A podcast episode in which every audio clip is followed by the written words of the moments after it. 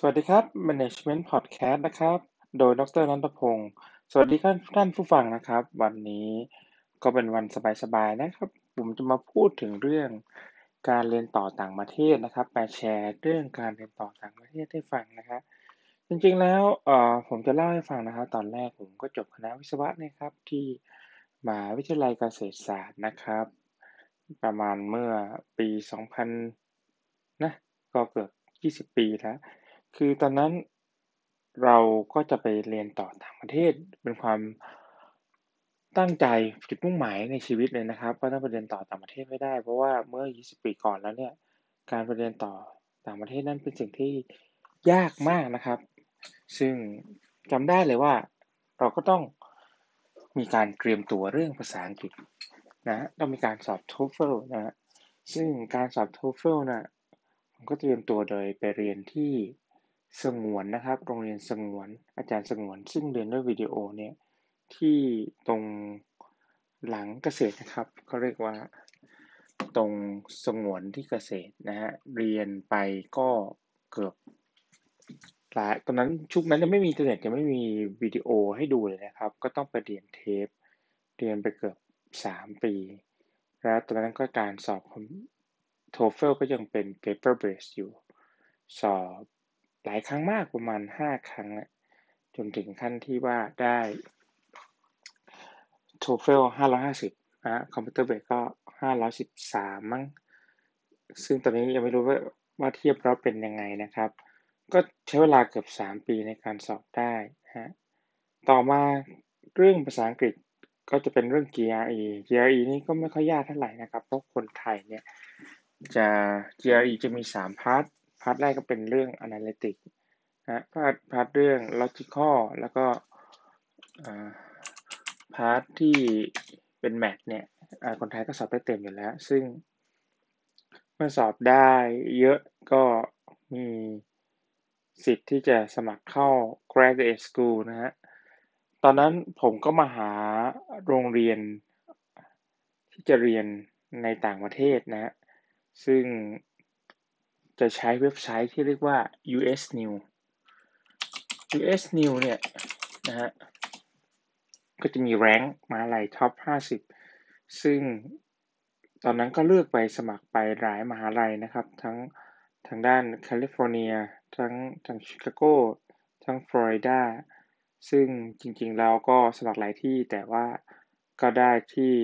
University of Florida นะครับ คณะ Industrial and System Engineer นะฮะก็ในการเขียนเนี่ย ในการสมัครเนี่ยนอกจากจะมีคะแนน TOEFL คะแนน GRE แล้วก็ยังต้องมีตัว letter นะครับ ที่เรียกว่า statement of purpose การที่มี letter ที่เป็น statement of purpose เนี่ย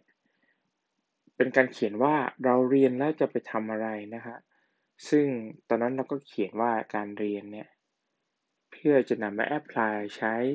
เพื่อจะทำให้หน่วยงานที่เราอยู่เนี่ย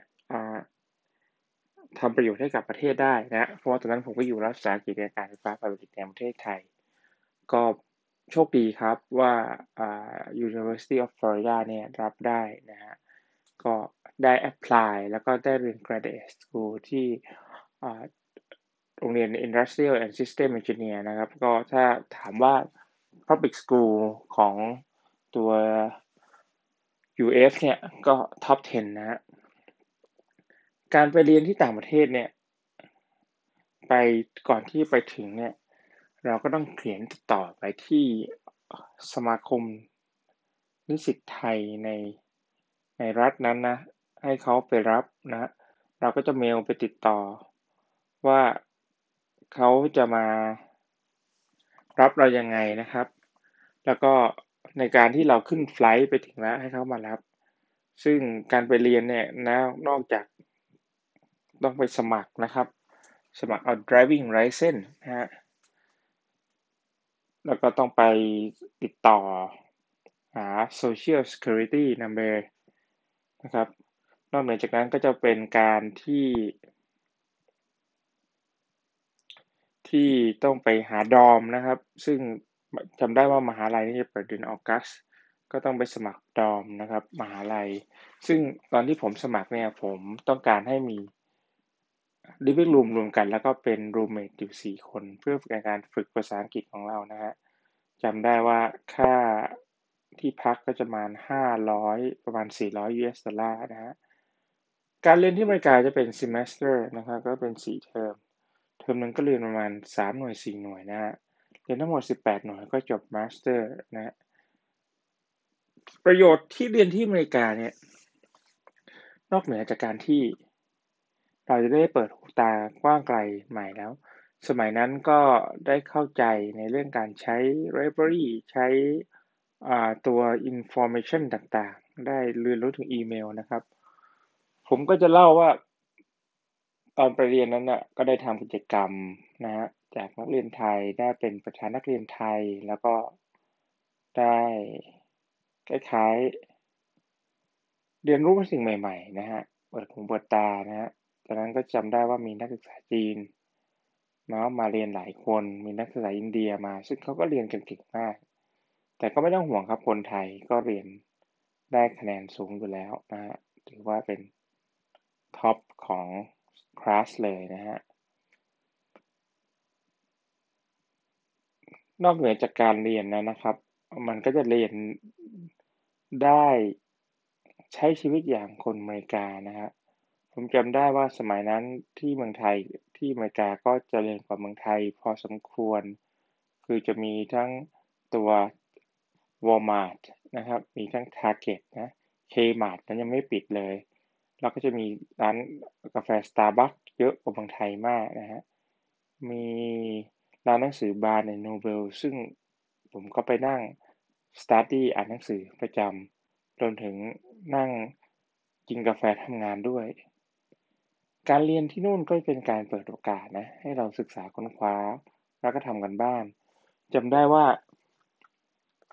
ได้ทำกันบ้านค่อนข้างหนักมากอะพอสมควรเลย กันบ้านนี่ ทำกว่าจะทำได้กว่าจะสอบได้นะครับ สิ่งที่จะเน้นอันที่สองคือว่าที่นู่นเนี่ยจะมี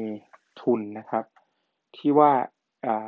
research assistant นะฮะ การที่ได้ research assistant เนี่ย เราก็จะได้เวฟค่าเทอม แล้วก็จะได้ตัวเงินเดือน tuition ด้วย ได้ได้ได้ได้ salary ด้วย อาจจะ 15 เหรียญถึง 20 เหรียญนะฮะ อันนี้จะเป็นการช่วยที่จะ บำรุงนะคล้ายๆทำให้เรามีค่าใช้จ่าย ในการใช้ชีวิตอยู่ด้วย นอกเหนือจากการในการหาค่าใช้จ่ายเนี่ยก็จะมีเรื่องเกี่ยวกับ การทำงานที่ร้านอาหารไทยนะครับนะก็ก็ก็คือเราเป็นคนไทยเนี่ยไปสมัครเนี่ยเราก็จะได้งานแล้ว อาจจะได้งานถ้าเป็นเวทอาจจะวันหนึ่งกับสามสามสิบเหรียญหรือก็จะอาจจะทำงานเป็นชั่วโมงนะ ชั่วโมงละเจ็ดเหรียญถ้าทำชั่วโมงก็จะสามก็สองร้อยกว่าเหรียญยี่สิบกว่าเหรียญเช่นกันนะฮะสิ่งที่สำคัญที่อเมริกาคือเราต้องซื้อรถนะครับ เพราะรถที่นู่นก็ราคาถูก แล้วการมีรถเนี่ยทำให้เราไปไหนได้นะครับ แล้วก็จะทำให้เราไปเที่ยวทั้ง summer ทั้งทั้งเปิดเทอมปิดเทอมได้ด้วยเนี่ย ก็เป็นสิ่งที่น่าประทับใจนะครับ ซึ่งก็เป็นเรื่องคร่าวๆนะครับ เกี่ยวกับการไปเรียนต่อที่สหรัฐอเมริกาของผม แล้วก็ ตอนต่อไปนะครับ ถ้ามีโอกาสจะมาเล่าเรื่องแชร์ประสบการณ์ตอนที่ไปอเมริกาเพิ่มเติมอีกต่อนะครับ ขอบคุณมากครับ